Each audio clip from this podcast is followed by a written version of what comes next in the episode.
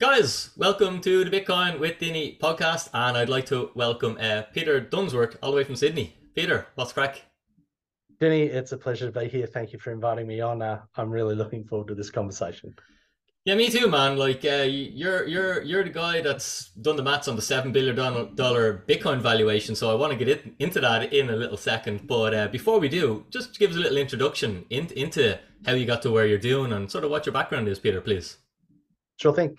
So uh, I run a effectively uh, a Bitcoin advice business that was effectively spun out of a, a, business that I run or that I've run for the last 10 years, effectively doing multifamily office.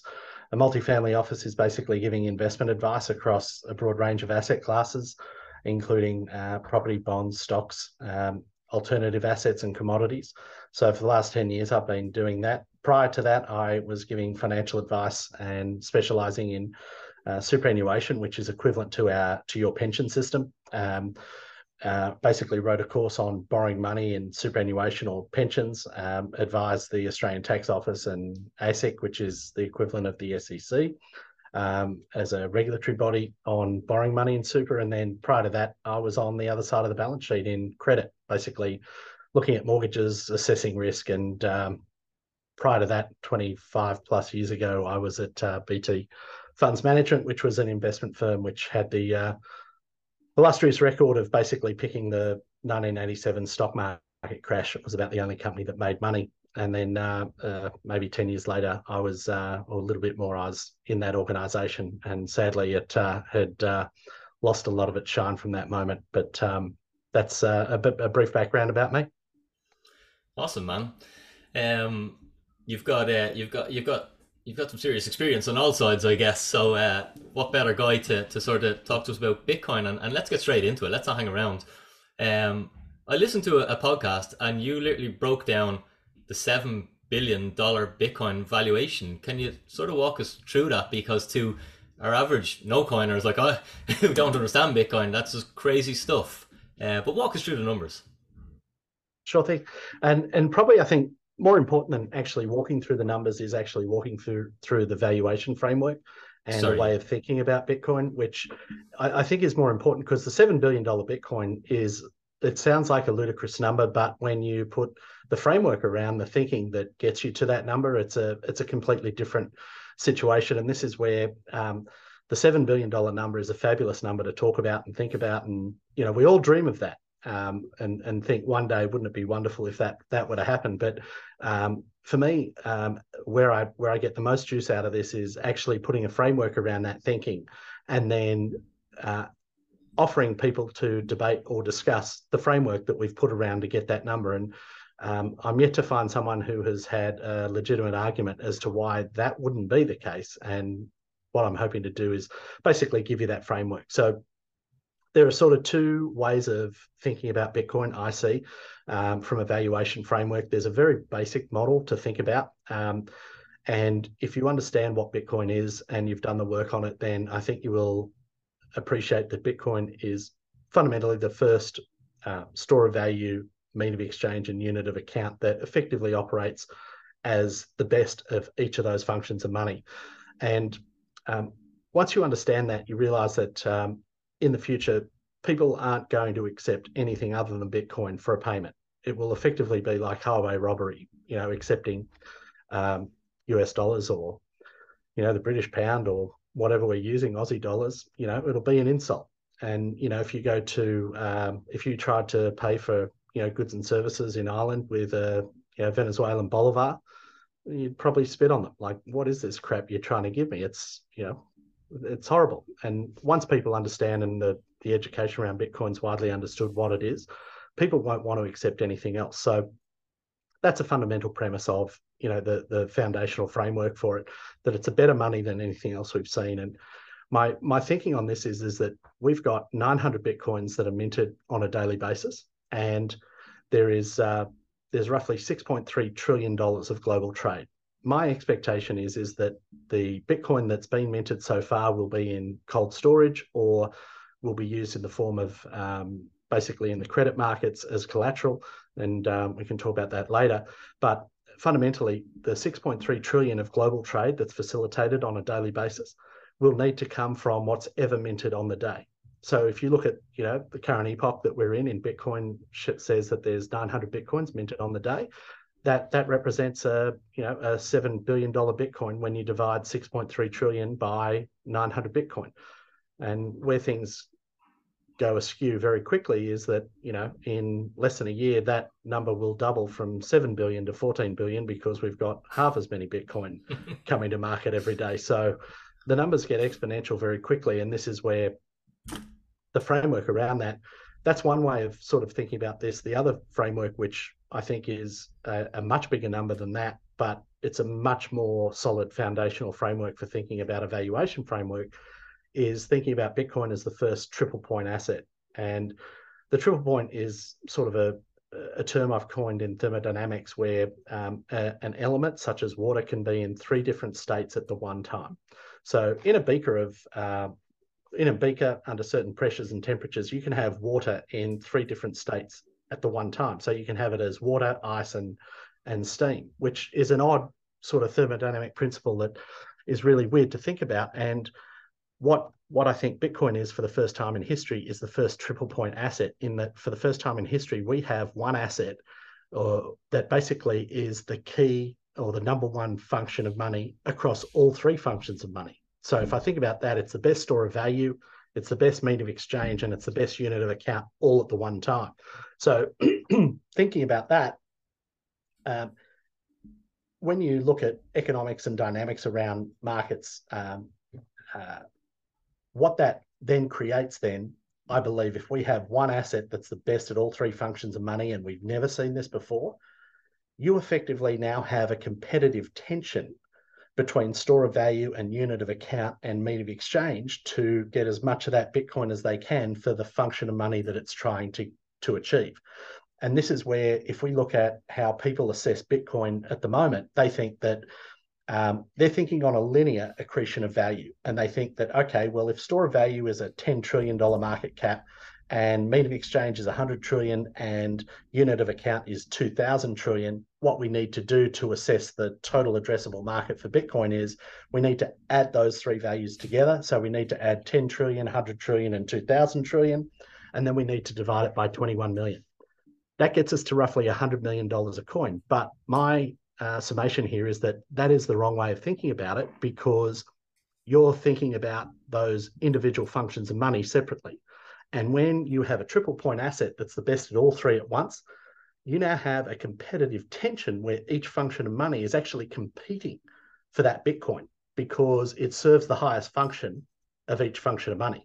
So rather than thinking about it in a linear accretion of value, it needs to be thought of as an exponential. So it's more like 10 trillion multiplied by a of exchange 100 trillion multiplied by 2000 trillion unit of account and then this is where the numbers break and it doesn't make any sense. So it makes the 7 billion look totally conservative but from a from a valuation framework i think it's far more sound thinking about bitcoin in that capacity because it brings in a whole host of underlying economic concepts that are provably sound. Yeah and uh, i suppose as well like the, the store of value aspect almost steals liquidity because you're incentivized to not give up the store of value and and therefore that aspect of of, of the triple point is doesn't have liquidity really like i suppose it, when you really understand it so it it, uh, it does blow the mind the, the the exponential potential i guess that that we have in front of us and and that's why i'm on social medias every day pounding the drum and just going just get a little bit for a pension strategy. Even if you hate it and you think it's crap, just cover yourself with half a percent and, and there's nothing to lose. You're covered. That's great. That's great advice. I hope people listen to that and and take action on it because if it does what we think it does, then you know to your to the advice you give all of your clients, that'll be an early retirement. Yeah, for sure. Um, yeah, and I'd like to get into sort of our pensions or, or as you guys call them, supers. Uh, traditionally in, in Ireland, I'm not sure what it's like in Australia. I, I, think it's sort of simple. I think you might even have to mandatorily contribute. But uh, the, the basic strategy for normal people like myself before I was financially educated, when I struggled with money, was just like earn money and then give it away to someone else to, you know, a pension guy. And then uh, over the years, I've sort of learned, you know, that's not quite as efficient. You know, I prefer to manage the money myself. I can think I can do a better job. And as going down the Bitcoin rabbit hole, you start to realize I don't think traditional pensions are as low risk over the next 10, 20, 30 years as, as we're led to believe. And on the flip side, I meet clients who are in their 60s and 70s and they just come into my office and go, Dinny, the pensions is a scam. I contributed to 30 years. I'm getting 200 quid a month. It's barely worth me driving to pick the thing up. Or, you know, what's your take on that? Do you think the pensions, our traditional pensions or supers, are, are as low risk as, as we're led to believe?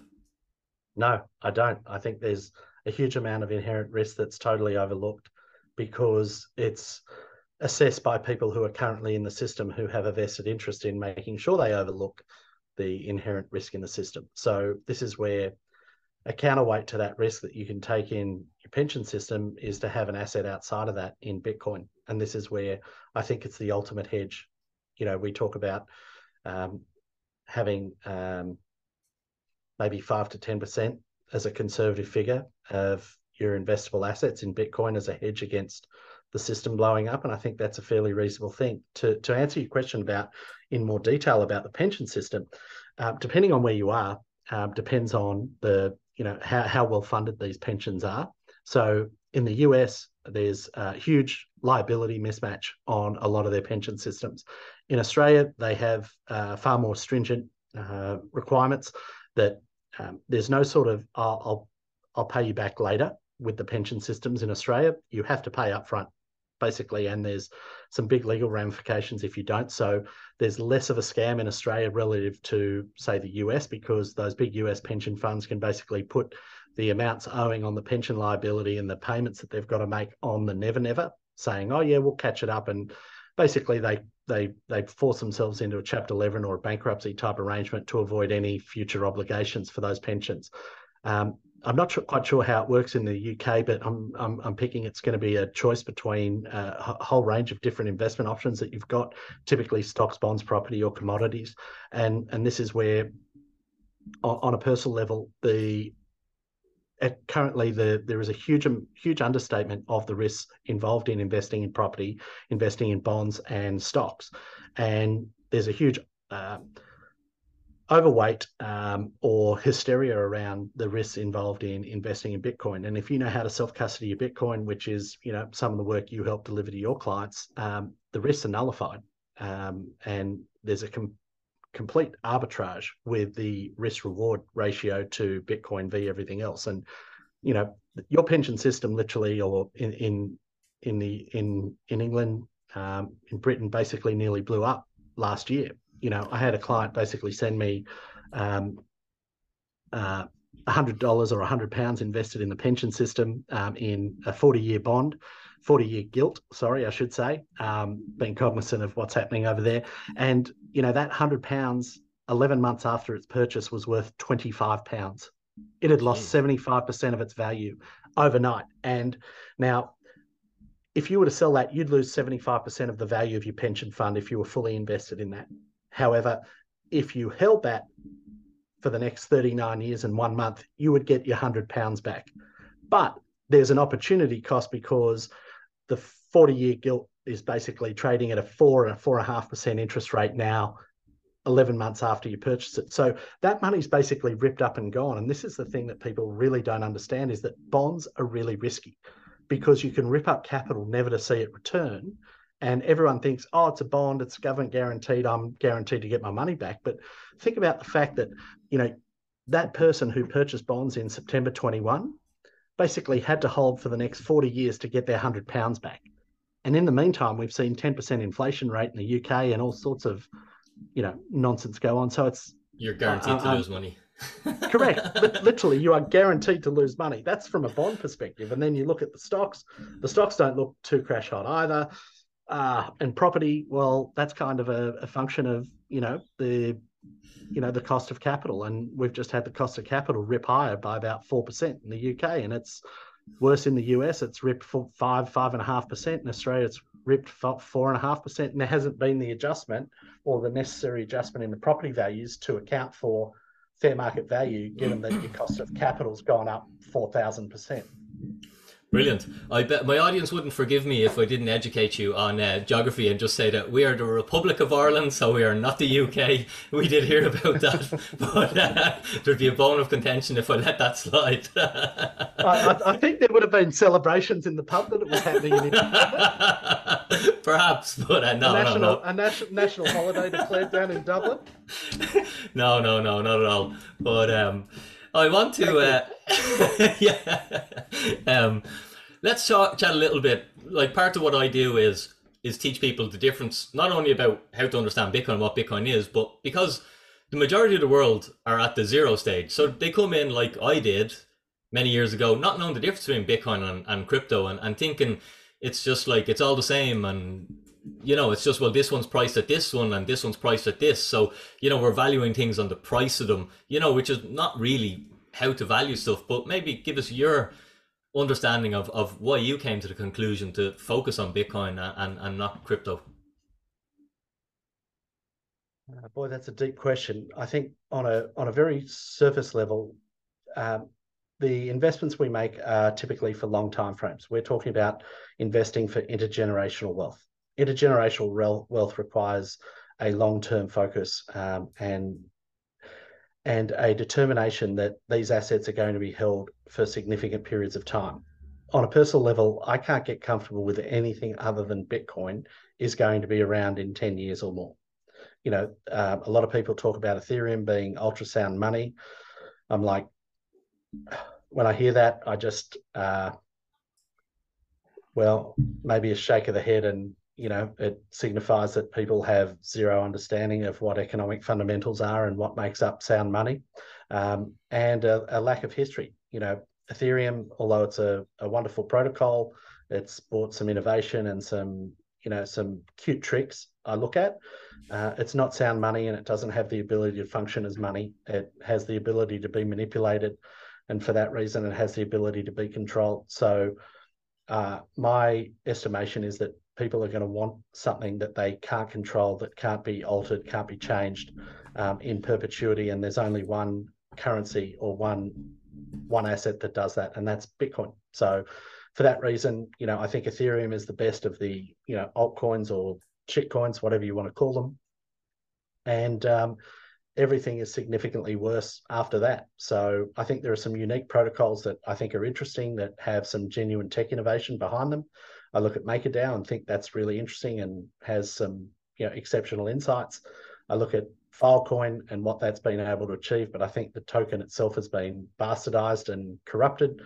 But you know, IPFS is a, a really interesting protocol that I think will be broadly rolled out. And what MakerDAO does with effectively being a central bank that's got no no decision makers in it, I think that's that's a, a great step forward too. But it's not Bitcoin. And this is where Bitcoin, I think, has the ability to be 50% of all transactions um, globally and a whole lot more because it has the store of store of uh, value. It's got the medium of exchange, and most importantly, and this is the most underrated thing about any any of this, is that it has the unit of account. And so, the unit of account is where all of the juice is from a from a value perspective. There's two thousand trillion dollars worth of value accounted for on a daily basis and it all sits on the unit of account in our double entry ledger systems.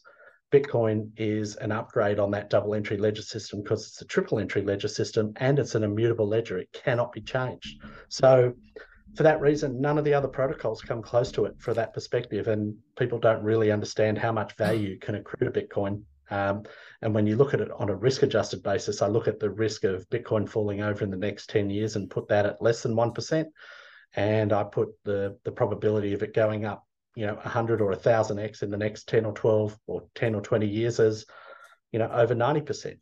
Whereas, you know, it's completely inverted for every other cryptocurrency. I think there's a 99% failure rate in the next 10 years for less less return. So why wouldn't I have more money in Bitcoin and zero in the others?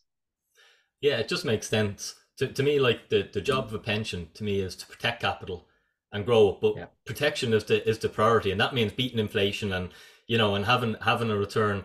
But it wouldn't make sense if I rang up my traditional pension manager and he was like, "Well, I invested in all these startup companies, and sorry, we went to zero, but next year there's some more new ones coming out." You're like, "What are you out my money? This is my pension, man." So for for me, uh, how I look at it, I'm just like, you know, and it's again, the the conclusion is too simple. But what I I do here is, is teach people about how to create a, a plan B pension, and Bitcoin fulfills all those needs. It doesn't have the risk like any other crypto token go to zero. It won't affect Bitcoin.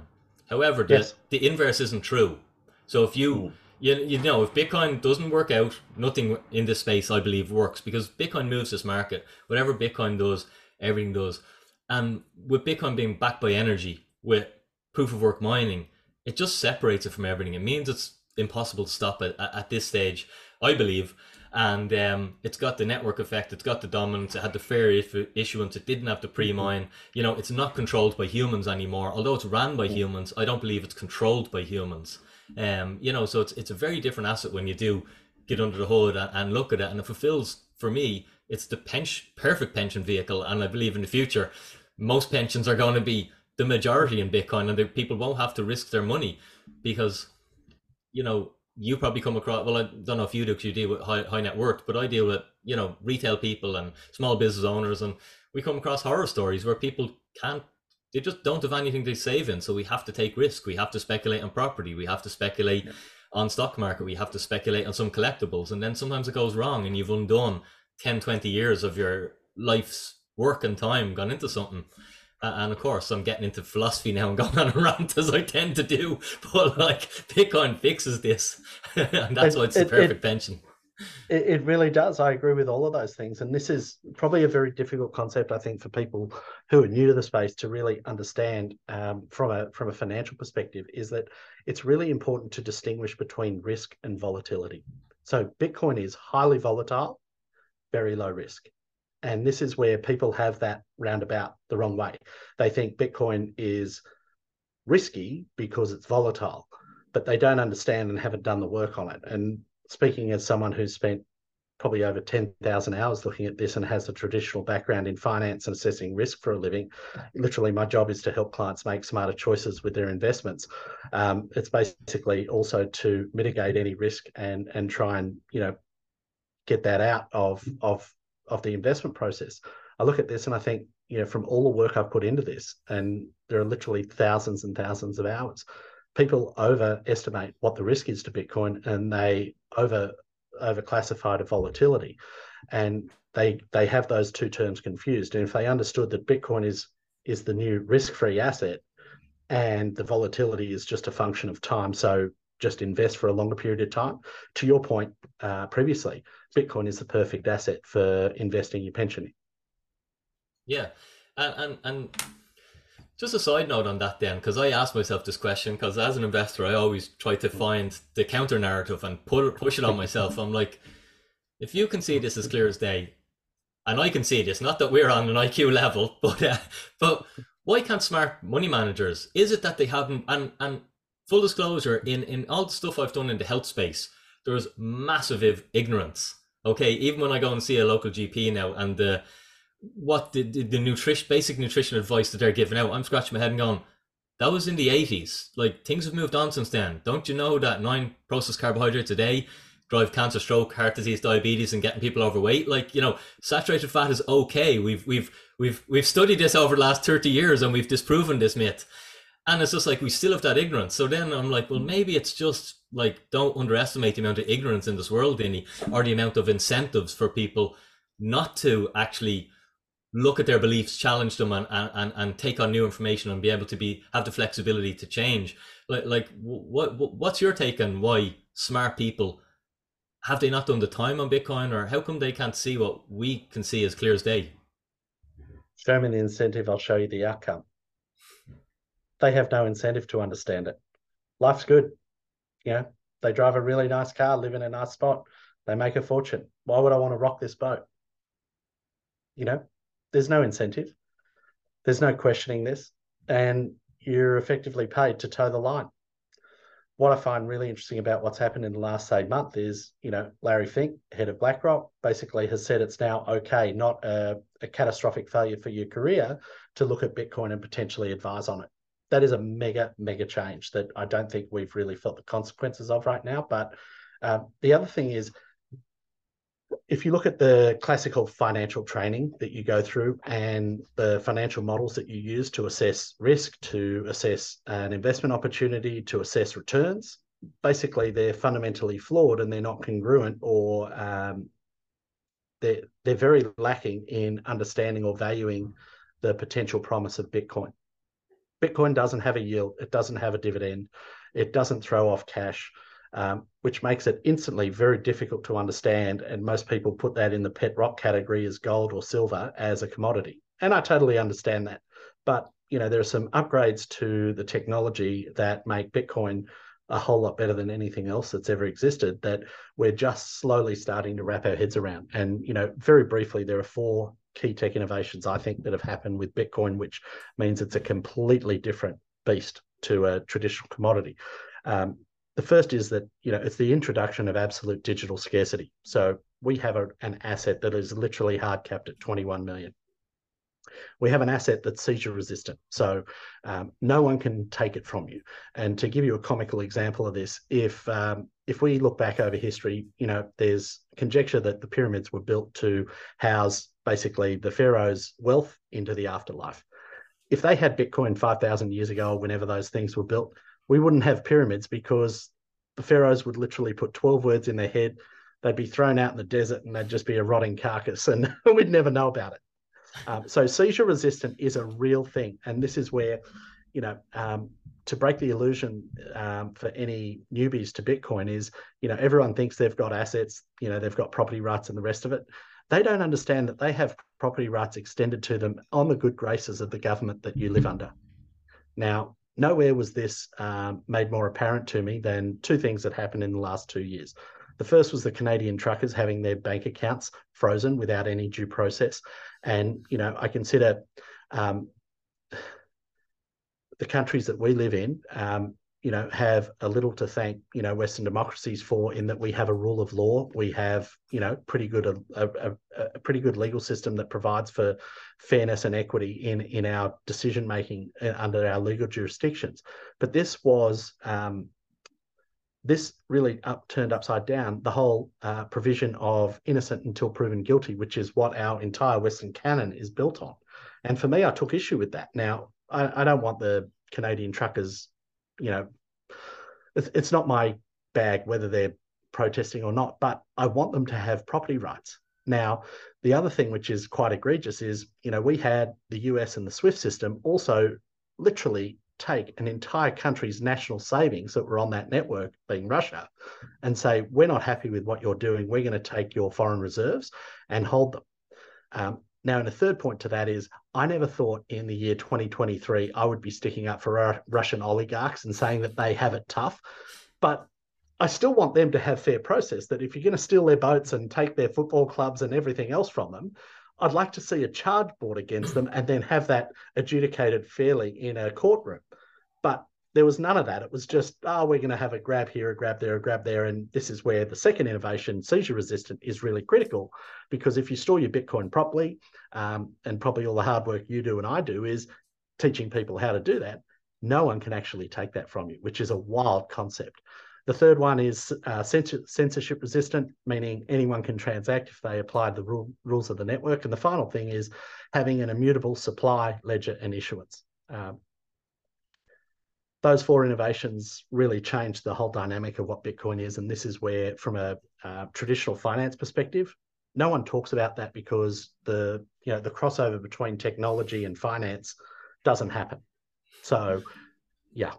I'm just giggling here thinking about it because it's so big. Even just to, to pick up one of the points of the ability to to die with your Bitcoin, it's like you know, your family are going to have to treat you well when you're getting older because they're like, you know, he mightn't leave me anything. it's not like, you know, because I've seen, I've seen people pass away and the house is getting ransacked and everything's just, you know, and all the family, they don't care. Just give me the money. I want, I know there's money in the house. I know there's jewelry in the house and it's, it's horrible. But this is just like, you never came and visited him for the last 20 years. Now you ransacked the house when he died. Not with Bitcoin, baby. You ain't kind. No. You ain't looking after that. When when I'm at home, you ain't coming visiting me. Well, baby, there ain't going to be a sat left. that's, it's that's, so that's, it's it's so game changing. It's crazy, and this is where you know um, to to one of the things that I find really interesting is that there's no appeal to authority. with Bitcoin.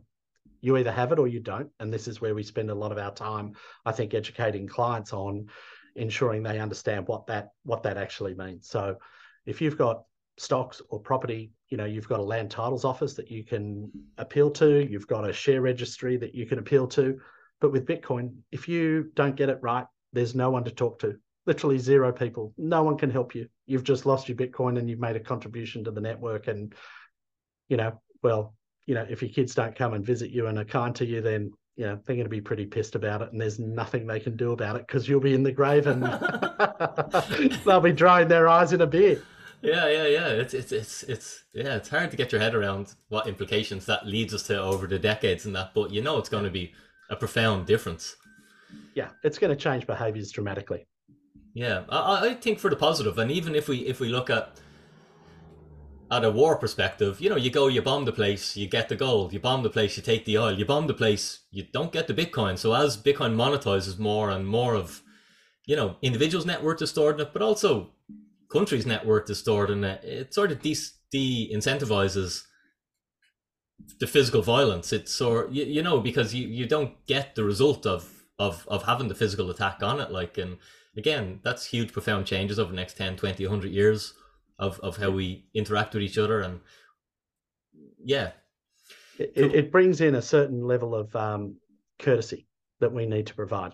And if we want something we're going to have to provide something that you want if we want to receive something. So i'm very hopeful for a huge societal change for the benefit of all mankind with with the adoption of bitcoin. And to your point i think at the moment you know we've got say 2000 trillion dollars worth of value accounted for I can see Bitcoin basically holding a million trillion dollars worth of value in it and all of the other assets only accounting for the 2000 trillion that we've got. And people look at that and say oh that's not possible because there's only 2000 trillion dollars worth. And it's like look you just don't understand how economics works that you know the market cap is downstream of price. So price is set at the margin and the market cap is a function of the price set at the margin. So uh, it's absolutely possible to have a million trillion dollars worth of value tied up in Bitcoin and only 2,000 trillion tied up in traditional assets. And to your point, um, the bombing of someone's city or the ransacking of, of their home and assets and things like that is going to be um, nullified by the fact that so much of our assets are stored in Bitcoin that is free from any of that. And when people figure out that ransacking and war and the rest of it isn't doesn't doesn't pay, um, people will store more and more of their wealth in Bitcoin. Yeah. Um, another thing I was just going to mention to you was the the the sort of uh, medium exchange aspect of Bitcoin, and, and again, I I just look at stuff from ten thousand foot, and I just say, you know, if typical because I in my business I use Stripe, and when I look at the charges that I pay per year, I'm like, what the hell? I need to find a cheaper payment provider here. It's costing me a fortune, like.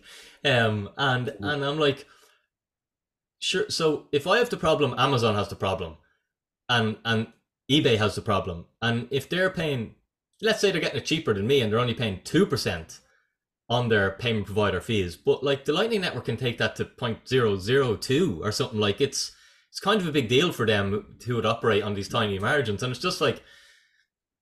I, I tend to get too excited about Bitcoin sometimes, but I'm just like, so it's not just one thing. It's like it's it, it's coming after everything, everything, in the world. like and like surely all these big entities, you think they're not going to be interested when they can make money because it's just like as you said, show me the incentive. Well, here you can make more money. You've got a better margin. Are you interested? Hell yeah, I'm interested. How does it work? Well, obviously entrepreneurs are going to have to build it, scale it out, solve all the teething problems. But the fact that the technology is available and works today, you know, me as investors look into the future and go, all right, well, there's a good chance we're going to solve for this and that is a massive use case and it's just another adoption feature or factor yeah. for bitcoin. It, it's funny when you look around like you know that's a huge selling point. You you look at you know um, how much money is lost in transactions and how much leakage from the system. It's horrible.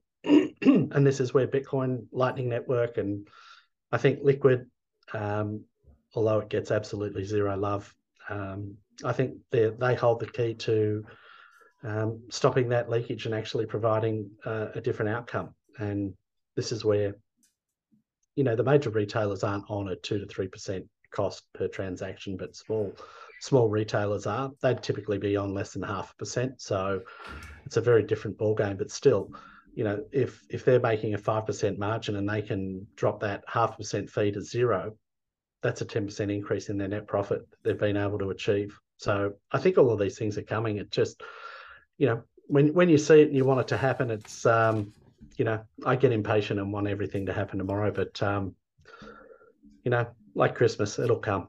Yeah, yeah. I I don't feel impatient.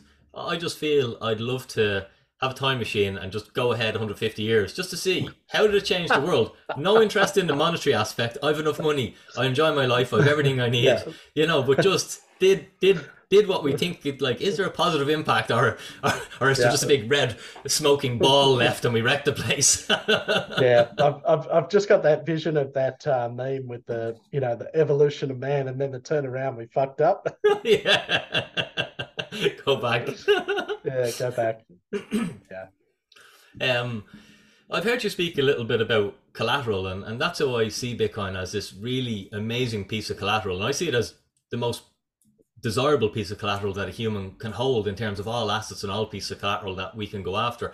I, I, you know, that's how I view it today. I think the rest of the world will view it in time. I don't know how long that takes 10, 20, 30 years. But could you speak a little bit about the collateral as- aspect of Bitcoin and, and why you see it as, as, as great collateral? So I agree wholeheartedly with what you just stated that Bitcoin is the greatest form of collateral ever invented the world hasn't woken up to what it is. But when they do, that will well and truly um, be used as the major form of collateral that we have. And this is another reason why Bitcoin's price basically is unbounded to the upside. That once people realize what uh, you know what it can give from a from a benefit perspective with collateral, basically there's an unlimited amount of credit that can go into Bitcoin um, on the other side. So Collateral is basically uh, uh, used in the form of, or another word for it is basically security when you're securing loans or obligations. And, you know, typically in Australia and probably Ireland too, the greatest form of collateral uh, that you have is residential property would be number one, I'm presuming, much like Australia. And so if you want to borrow money from the bank, you put up your title deed, and that's a form of collateral. And, and the bank basically lends you money based on the value of that home that you've put up. Now, that's all good and well, but to put that collateral up as you know for a bank loan on the home, think of the things that you have to do and check off to get that done. Firstly, you have to submit a credit application where they're going to review all of your income details to ensure that uh, not only your income sufficient but your expenses are sufficiently low enough to actually pay for that that obligation that you plan on taking. Secondly, they've then got to value the property and ensure that there's sufficient equity in the property to afford the loan that they plan on giving to you. So there's a safety uh, of margin or safety, there's an error uh, margin built into that loan so that if the property drops and you can't afford to pay it, they're not going to lose any money. So they need to, to assess that risk from that perspective and evaluation. They need their lawyers to basically go through and check any obligations on the property in the form of a caveat, a mortgage. There might be other some sort of um, lien on the property that basically prohibits any lending on that, or there are existing obligations on the property, you need a lawyer to basically go through and check all of that. And that takes time and money. So, you know, I've involved basically three or four professionals so far in this process to borrow money on the home. And in Australia, that process takes typically somewhere between one to three months to get that approved. So we haven't even got to the fact that we're actually handing over the title to the land titles office and the bank is basically going to put a mortgage on top of it. And that's another legal process to it. So I'm looking at this and thinking there are all the things involved in getting a mortgage on a home. Now, what's involved in putting up Bitcoin as collateral? It's simple. Can I move that Bitcoin to the wallet that you've requested or not? Yes. Okay, great. You can have the money. No, you can't have it. It's that simple. And because Bitcoin's liquidity is 24 7, 365, I can liquidate that as the lender and I can basically stop you out of that lending at any point in time and recover all of the money that I've lent to you in an instant.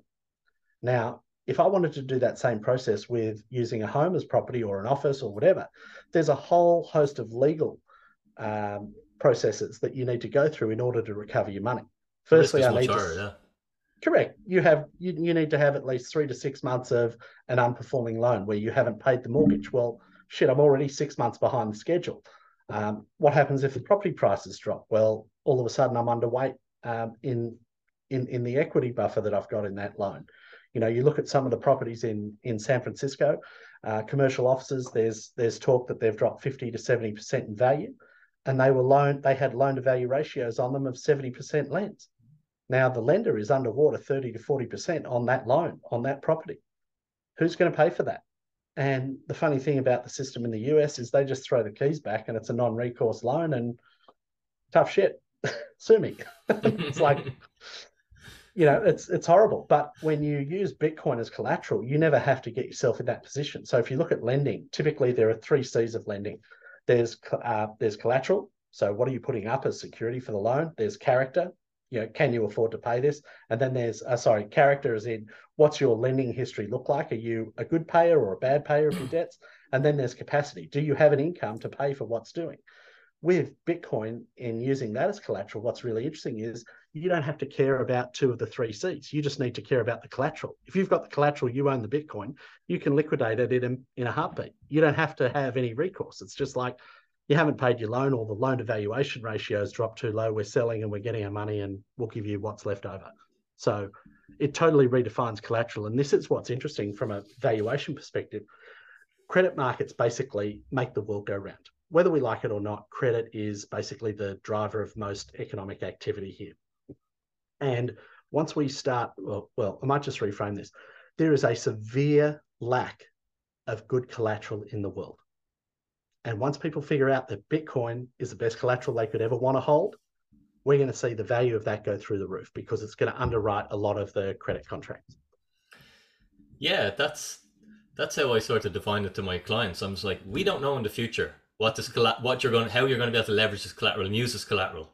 My just understanding is that this is collateral that is well undervalued on its true valuation, and and I need to acquire as much as I can as a pension strategy uh, for the future and let entrepreneurs, let the financial system, let them build onto how they're going to use it. But if you don't have the collateral, you don't have the choice. And that's sort of how I, I, I, I frame it for my guys is to just get the collateral.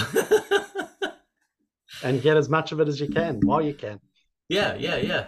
Um, what was I going to say to you? Oh yeah, just by the way, guys, hit the like button there to uh, support uh, myself and Peter here today. You're getting some serious alpha. What I call here, Peter, is I call it the daily exercise. So what I do is I don't ask for push-ups. I don't ask for squats. I say stretch out the index finger, lads and ladies, and just approach that like button and give it a nice strong press. You know, by all means, do a few push-ups while you're listening to this, but uh, it supports the algorithm and helps get the content out there to more people.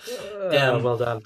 I want to uh, I want to transition into sticking with collateral, but like part of our strategy that we teach our clients is to leverage our Bitcoin in the future, similar to what a, a property investor would do, so that you're never selling down the collateral, you're just risk managing it um, yeah. with, with a leverage on it. But I've heard you speak, and I hadn't heard this or thought of this before, that a bank will actually pay you to take out a loan if you put up Bitcoin as collateral.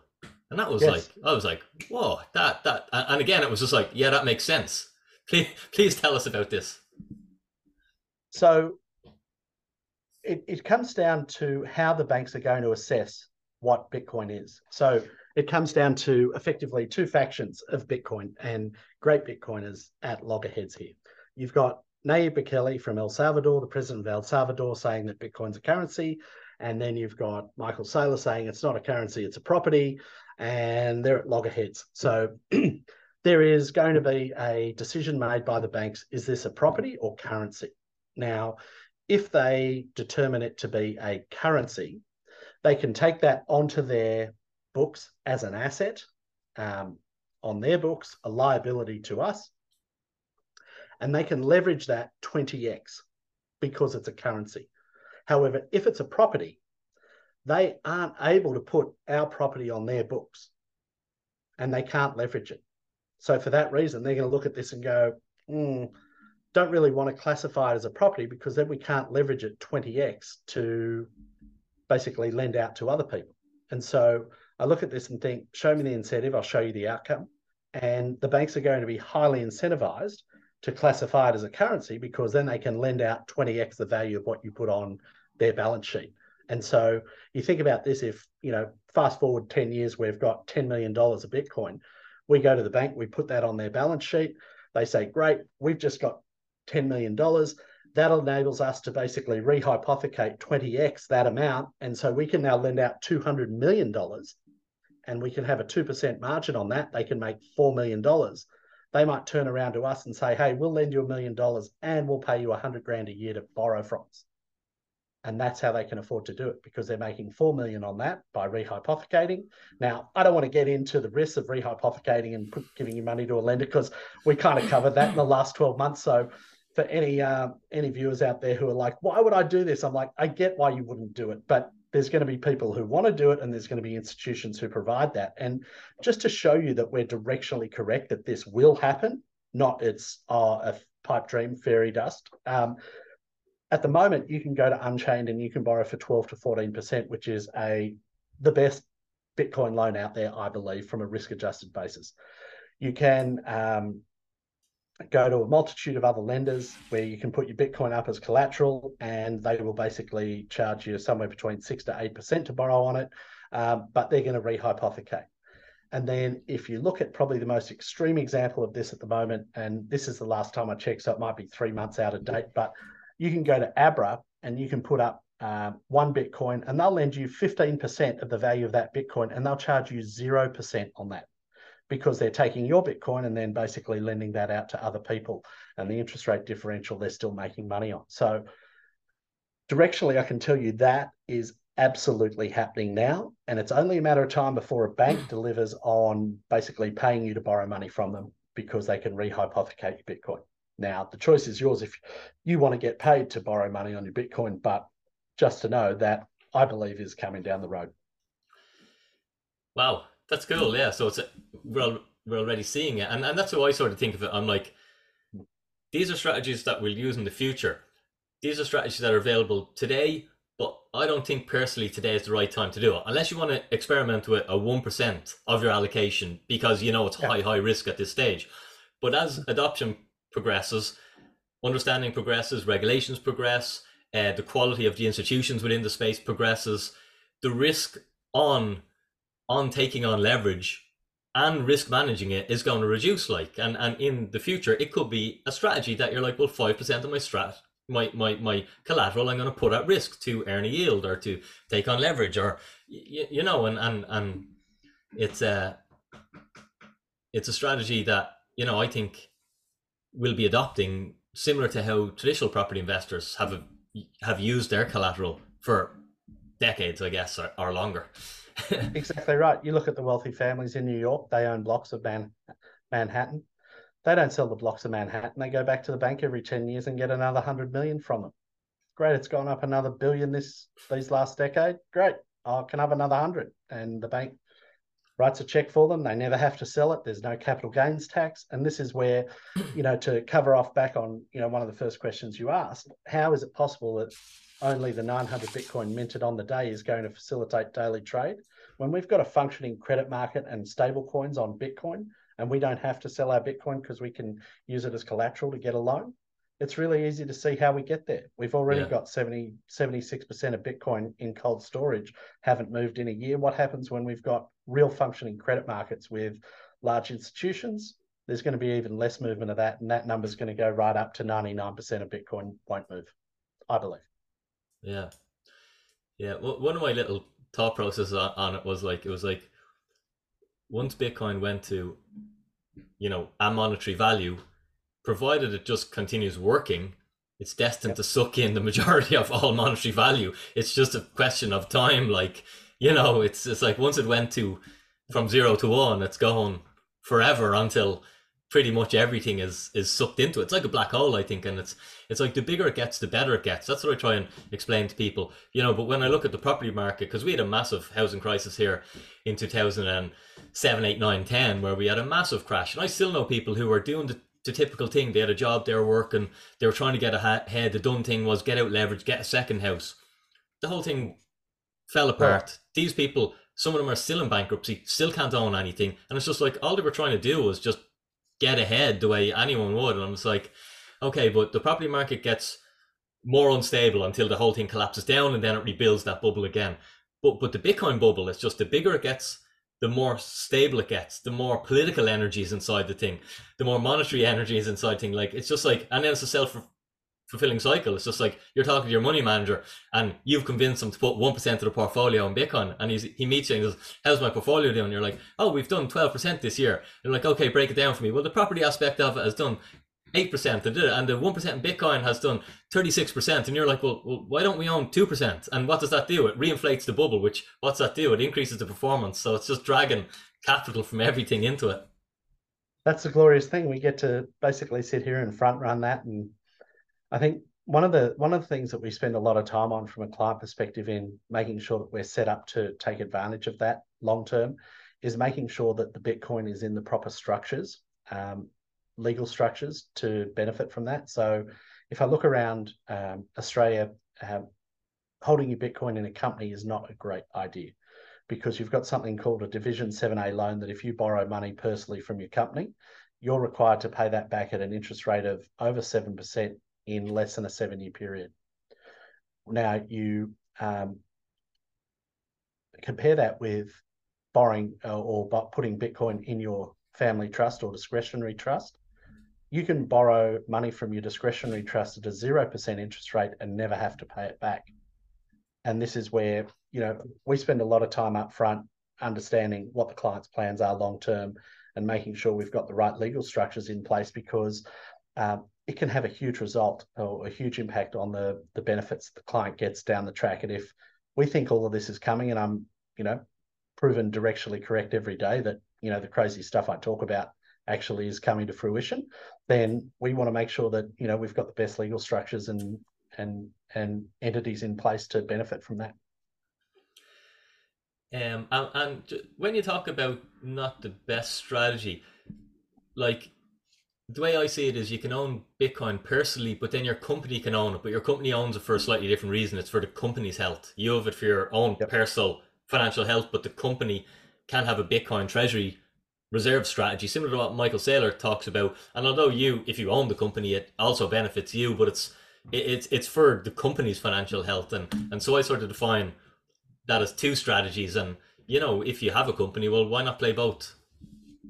True, and this is where depending on how you um, and and this is where I've got to say I probably need a bit of help from um, some accountants slash uh, estate planners in in Ireland to get up to speed on this. But I can tell you that basically across all all uh, English speaking colonies, we fundamentally defer to British law. So um, we have a lot of similarities. So although I might not have the technical terms for it, do have an understanding of how it works. And and this is where um, with a, with your company, you might actually have a company running and operating, but it's actually owned by the trust at a higher level. So you still get the benefits of being able to do that lending at a zero percent rate and not have to pay it back, but you don't have the imposition of the the local tax uh, agencies um, mandating what interest rates you have to pay and when you have to pay it back.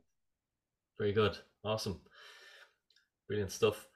Um, coming close to the end now, but I just couldn't let you go without talking a little bit about Bitcoin and time locking because effectively it's transcended law, which is and and it, and it's in more than one regard. I think proof of work has transcended law as well. But but in terms of time locking, uh, just for some of the listeners who would never have heard of, of this aspect, then could you could you speak a little bit about that, please? Sure thing. So um, you know, Bitcoin throws up so many different and unique things. You know, we've talked about a whole host of them, and I don't think we've, you know, an hour doesn't do it justice, right? But um, one of the quirks that Bitcoin throws up, which is completely unique from an asset perspective, is the ability to time lock it. So, um, if we think about what a time lock is, typically, you know, a safe at the pub would have a two hour or one hour time lock on it, so that if someone comes in with a shotgun and says, "Give me, give me your cash," no problem. We'll punch in the code and there's an hour or two hour release before the door opens and they can take the money. So, you know, basically an armed gunman needs to sit at the pub bar or the bar for an hour or two. A few points. until this thing, things happen. So basically here's a pint, sit down, get comfy, and you know, when it opens, we'll let you know. Um, and you think, wow, that's such a, a, powerful concept. But when you apply it to Bitcoin being a digital in the digital space, that there's no way to touch, feel it, and you can basically send your Bitcoin time locked into the future. All of a sudden, this represents a whole host of uh, fundamental changes that I can't. Well, I, I, I try to think about some of the implications of this, but you know, we can effectively put our Bitcoin into cold, cold storage, and it's the coldest of cold storage because if you time lock your Bitcoin, um, what happens is that Bitcoin basically is not in this wallet and it's not in the wallet you sent it to until that certain block height or time in space is reached. And so you could time lock that Bitcoin for 10 years. And so imagine someone coming in to take your Bitcoin, a $5 wrench attack, and they say, right, give us your Bitcoin. It's like, oh, mate, I'm really sorry. I've just sent it through 10 years into the future. Like, sit down, we'll have some birthdays. We're going to get to know each other. Like, either that'll come back in 10 years when it lands in the wallet and we're going to be good. And I, I just think this, you know, to the discussion we had earlier about, you know, the societal changes that it'll make because war won't be, you know, profitable to do. The same thing with forwarding a Bitcoin to the future is no one will be able to take it from you.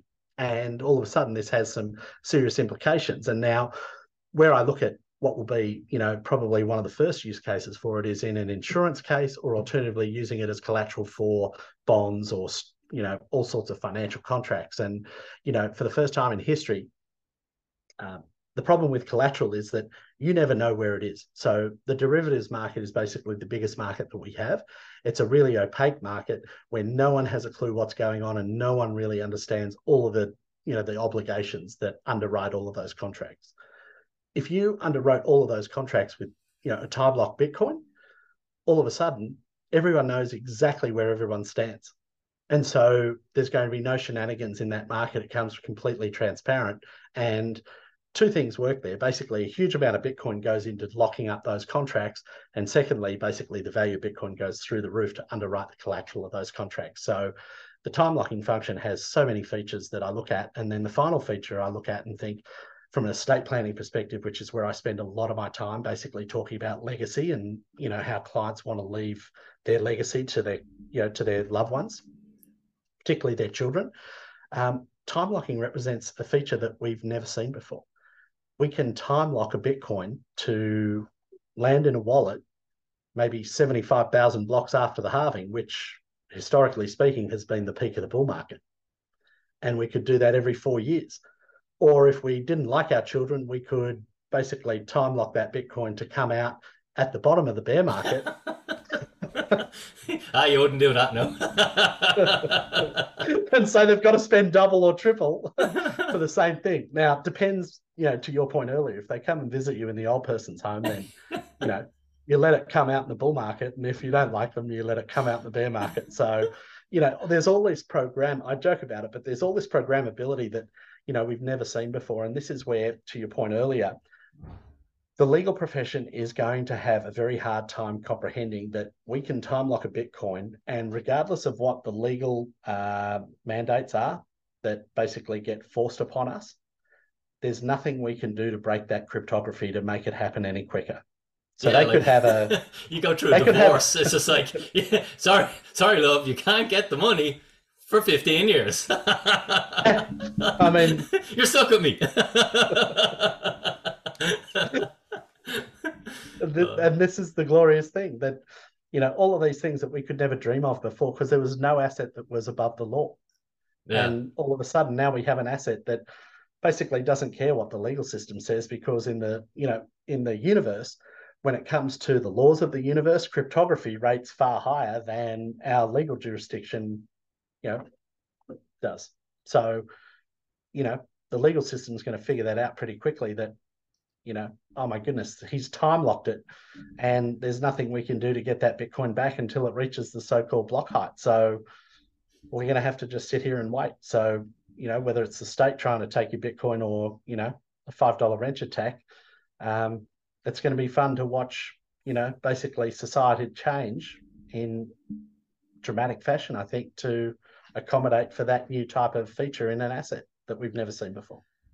Yeah, and even the legal side of it, of of of by time locking and contracts, like what does that change to that aspect of the world of contracts that they're they now probably don't need the regulation oversight anymore because they it's just collateral backed. You know, it's Correct. and it's and, and again, and I think hundred percent verifiable. That's, yeah, yeah, that's the curious thing. Yeah. So it's it's so it's it's so secure. It's uh so simple. It takes ten thousand hours to realize that, the, the, simple way it's going to work. Like that's the irony. It's it, it's cruel irony. Like, but it, I, I, I was only uh, uh, tweeting Simon Dixon earlier, and I, I was just saying I can't wait to see the films that are going to be made on this adoption story and Satoshi's releasing this thing to the world. You know, in 10, 20, 30 years. Um, it gives me goosebumps like when I'm describing it to clients and I'm descri- describing how Satoshi released it and and um, it's like such an what a story. Like, what sort of films are we going to make over this? Wild, and this is where you know I don't know about you, but my imagine go my, my imagination goes into overdrive, thinking about you know what stories will be told in the future and you know my genuine hope is that you know from all of the work that i put into this this is the first time i've seen a single thing slash asset slash software protocol that has the ability to unite 8 billion people in one common cause. So for me, um, show me the incentives, I'll show you the outcome. I think it has the ability to basically deliver an alignment of incentive um, that we've never seen before. So for that, I'm very hopeful for the future ahead of us. And it just basically requires one thing, basically Bitcoin to keep working and humans to keep on being greedy and fearful. Because... yeah, that ain't going to change. Um, no. Before we we hand off, please tell us a little bit uh, about the Bitcoin Advisor and, and everything you do, and where the guys can find you as well, Peter. Please. Thank you. Uh, well, um, I run a business called the BitcoinAdvisor.com. Um, that's the website with an ER. Um, we run uh, basically an advice business um, taken from my work over the last sort of two or three decades in giving advice to families high net worth families. We've basically taken all that we've learned in the last six or seven years, giving advice to those families and helping them um, in a collaborative custody arrangement, and taken that to the Bitcoin Advisor, where we basically help anyone who who requires help to um, use a multi-sig arrangement to securely store their Bitcoin in a collaborative fashion, where we've got a software provider holding a key, the client holding a key, and we hold a default key for for all our clients. Um, this has typically meant that um, clients have peace of mind that they can know that if something were to happen to them tomorrow or they step in front of a bus, that all of the hard work that they've made and the sacrifices that they've made to get to this point in time aren't going to be for naught. That there's a basically a protocol in place that their family can institute to recover their Bitcoin, and that their beneficiaries aren't going to make a contribution to the network with no appeal to authority. So for for me, it's been a, a seven year process in defining this and then uh, basically delivering this to clients globally. So we've been really fortunate. We've got clients all over the globe. Um, we haven't got any in Ireland yet. You must be too good at your job. So uh... we might get you a few sent over. Don't worry. Yeah, but um, you know we look after plenty of clients in Europe, the US, Mexico, uh, Singapore, New Zealand, um, and Australia, and it's it's been a fabulous service which provides peace of mind. And one thing that has been a curious sort of back end of this is that in addition to helping with collaborative custody, we've been able to sort out um, that Bitcoin legacy for families that ensure that um, this becomes a really big part of people's lives, particularly as they um, sort of, you know, approach the inevitable that they think, how am I going to leave, you know, my legacy to my loved ones? And a sound estate plan can have a significant impact on you know their loved ones and i just think one of the messages you know for for anyone listening is and a, a sound estate plan is something worth investing in it's really important to ensure that you leave you know all of your assets in a, a suitable legal structure that's going to provide asset protection for your loved ones and also give some tax benefits to that and i spend a lot of my time in that area because we worked so hard to get to this point in time where we've you know stacked for years we've saved we've made huge sacrifices to get to this point and then to to blow it on an own goal at the last you know when you're over the line drop the ball it's it's maddening for me. So one of the things that we do is, um, if clients want our help, please give us a call. And if they don't, there's a collaborative custody protocol that we've basically given to the world that um, we hope they can use as a checkpoint for their own for their own resource that um, they're doing everything they can to deliver that Bitcoin to their beneficiaries if something were to happen. So thank you. That's fantastic, and we'll share your website and your your Twitter handle in the uh, in the show notes. Um, and it's it's probably the most important thing. You probably experience it. I experience. I know every week horror stories, and I'm just like, all you have to do for the next ten years, right? To my clients, as I say to them, I was like, all you have to do, acquire the collateral, and don't lose the collateral, right? So this is all you have to do to win here. And you don't have to risk it. You don't have to pivot or trade or do anything or sell tops, buy bottoms. Just hold the collateral, secure the collateral, it's simple, but it's not easy. And I get horror stories all the time. I, I got Taurus fit in my camper van uh, during the week. He lost mm. 1.2 Bitcoin because he bought a cheaper ledger on eBay instead of buying it from mm. their site. Was, he, he, he, yeah, um, uh, sorry, it was a Trezor, and he bought it on eBay, and it was maybe 30 euros cheaper. So he saved himself 30 and cost himself a million, 10 million, 100 million. You know, it's it's it's it's Awful. just it's horrible. Yeah, and that's why I, I try and communicate this to people that if you're coming into the space, it's a new space because it's collateral based and a bearer asset. You can, as you mentioned earlier, you can screw up, and it's so important. If you're going to come into the space, if you're going to invest some of your life's energy, fair enough, you're going to just start slow and dollar cost average, tiny amounts, learn as you go. But if you're, you know, someone who understands investing and invest into education as well as assets, because it's a very hard lesson that guy, that guy learned by losing over a Bitcoin on something as silly that me or you would have obviously said, like, clearly you don't buy your Bitcoin wallets from third parties. But unfortunately, this is a new space and people make these silly mistakes, but they're they're so costly, and that's why the service that you guys are providing and all the estate planning and everything, it's just you're just I believe you're positioned so well as we develop into the future. Like, yeah, I, and and this is where the need for all of these services, you know, what you do, what I do, are so valuable. Um, and and this is where, you know, being in Bitcoin now, we are the 0.1 percent of the very disagreeable, and you know, there are certain character traits that go along with that. I, have I've spent my life here. I've been early to a lot of things, and I, that's that's my signal. That's how I know. Yeah. and you know the the, the funny thing I look at and think, and this is where, you know, I get some pushback on, say, the service that we deliver is, you know, if we're going to encourage the remaining 99.9% of the population to come into Bitcoin and self custody, some clients aren't capable of doing it all themselves. And the majority of the world isn't, is, is, is what I would say. The majority of the world is not. Look at our society now. We don't want to take responsibility. We want someone to hold our hand, do it for us. And that's fine and perfect and and that's why I think any pushback it's just nonsense. It's from people who don't understand the real world. No, and it's horses for courses, and this is where sure. you know, like like all things, it's a spectrum. There is the absolute hardcore, which is the majority of Bitcoiners who are here now, and then there are people who want to leave their Bitcoins on FTX. And I'd like to think that the service we deliver gets to you know that Bitcoin maxi Puritan uh, model, or gets as close as we physically can to it with the trade offs that we make. So um, you know, the, the great part about this is, you know, we get to speak to Bitcoiners all over the world. Um, you know, being able to have a chat to you and hear what you do and talk about Bitcoin is just an absolute treat for me. And, you know, I, I feel like probably how you do in that, you know, we're out here doing God's work to get people into Bitcoin and hopefully show them a better path that can provide financial freedom for them. So hats off to you for all that you do and appreciate you being there doing it.